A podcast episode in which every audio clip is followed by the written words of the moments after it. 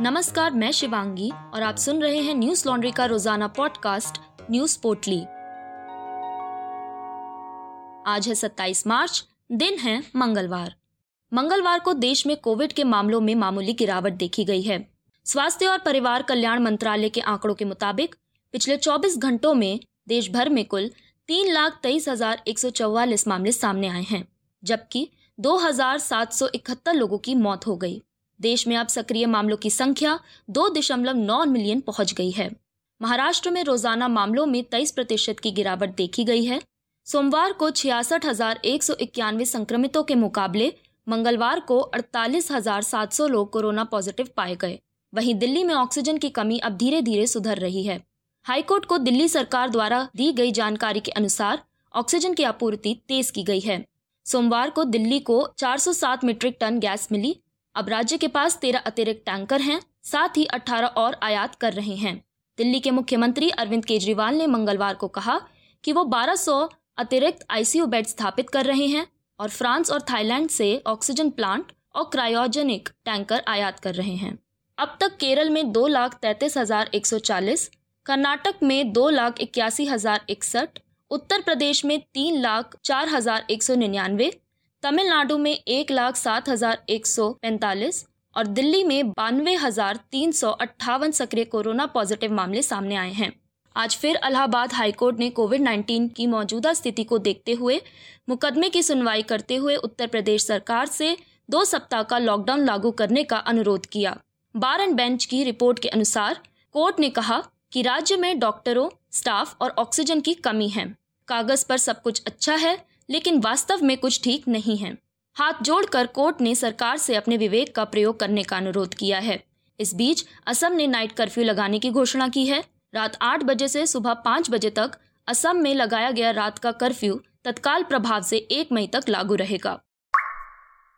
Corona के बढ़ते मामलों और संसाधनों की कमी के बीच अन्य देश भारत की मदद करने के लिए आगे आए हैं।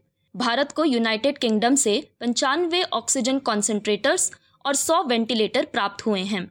अमेरिका ने सोमवार को घोषणा की है कि वो आने वाले महीनों में 60 मिलियन एस्ट्राजेनेका पीएलसी के कोविड 19 वैक्सीन भारत भिजवाएगा। सोमवार को प्रधानमंत्री नरेंद्र मोदी ने अमेरिकी राष्ट्रपति जो बिडेन से भी बात की है और उनके समर्थन के लिए धन्यवाद दिया।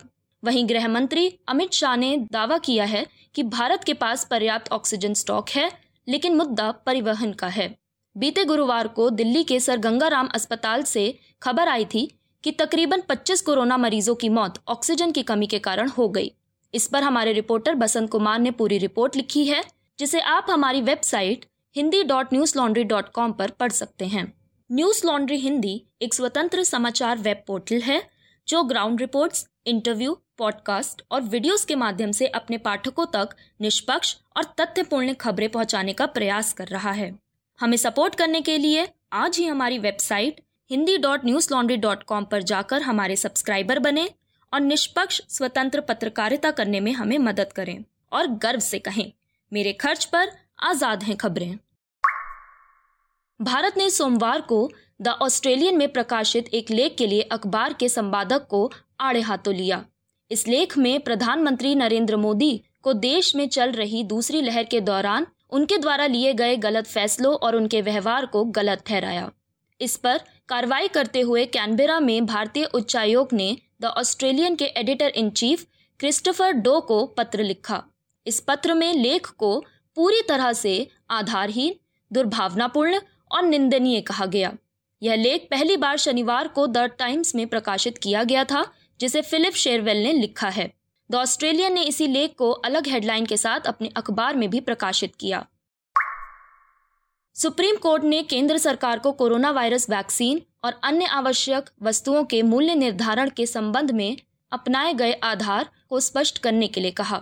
भारत बायोटेक ने अपनी कोविड 19 वैक्सीन को वैक्सीन की कीमत राज्य सरकारों के लिए छह सौ प्रति खुराक और निजी अस्पतालों के लिए बारह सौ प्रति खुराक निर्धारित की है। वहीं सीरम इंस्टीट्यूट ऑफ़ इंडिया ने राज्य सरकारों के लिए कोविड 19 वैक्सीन, कोविशील्ड के लिए चार सौ प्रति डोज की कीमत निर्धारित की और निजी अस्पतालों के लिए छह सौ प्रति डोज की घोषणा की, जबकि केंद्र सरकार को ये दोनों टीके डेढ़ सौ प्रति डोज में दी जाएँगी। सुप्रीम कोर्ट ने राज्य सरकारों से स्वास्थ्य संबंधी जानकारी भी मांगी है। राज्य सरकारों को अपने राज्य के स्वास्थ्य बुनियादी ढांचे, ऑक्सीजन और अन्य सामग्री की कमी की जानकारी गुरुवार शाम छह बजे तक सुप्रीम कोर्ट को देनी है। राष्ट्रीय संकट के दौरान सुप्रीम कोर्ट ने कहा कि वो मूक दर्शक बनकर नहीं बैठ सकता। रेड द डिबेट नामक मीडिया रिसर्च संस्थान ने कोविड महामारी के दौरान हर राज्य में मरने वाले पत्रकारों की सूची जारी की है। इस सूची में चौसठ ऐसे पत्रकारों के नाम हैं, जिनकी मौत कोरोना संक्रमण के चलते हुई। दिल्ली में पाँच, महाराष्ट्र में छह और उत्तर प्रदेश में सबसे ज़्यादा पंद्रह पत्रकारों की मौत हुई। इस डाटा के अनुसार एक वर्ष में चौसठ पत्रकारों की जान चली गई। वहीं पिछले चार महीनों में इकतीस पत्रकारों की मौत हुई है। आंकड़ों के अनुसार अप्रैल 2021 में हर दूसरे दिन एक पत्रकार की जान कोविड संक्रमण से हो रही है। आज बस इतना ही।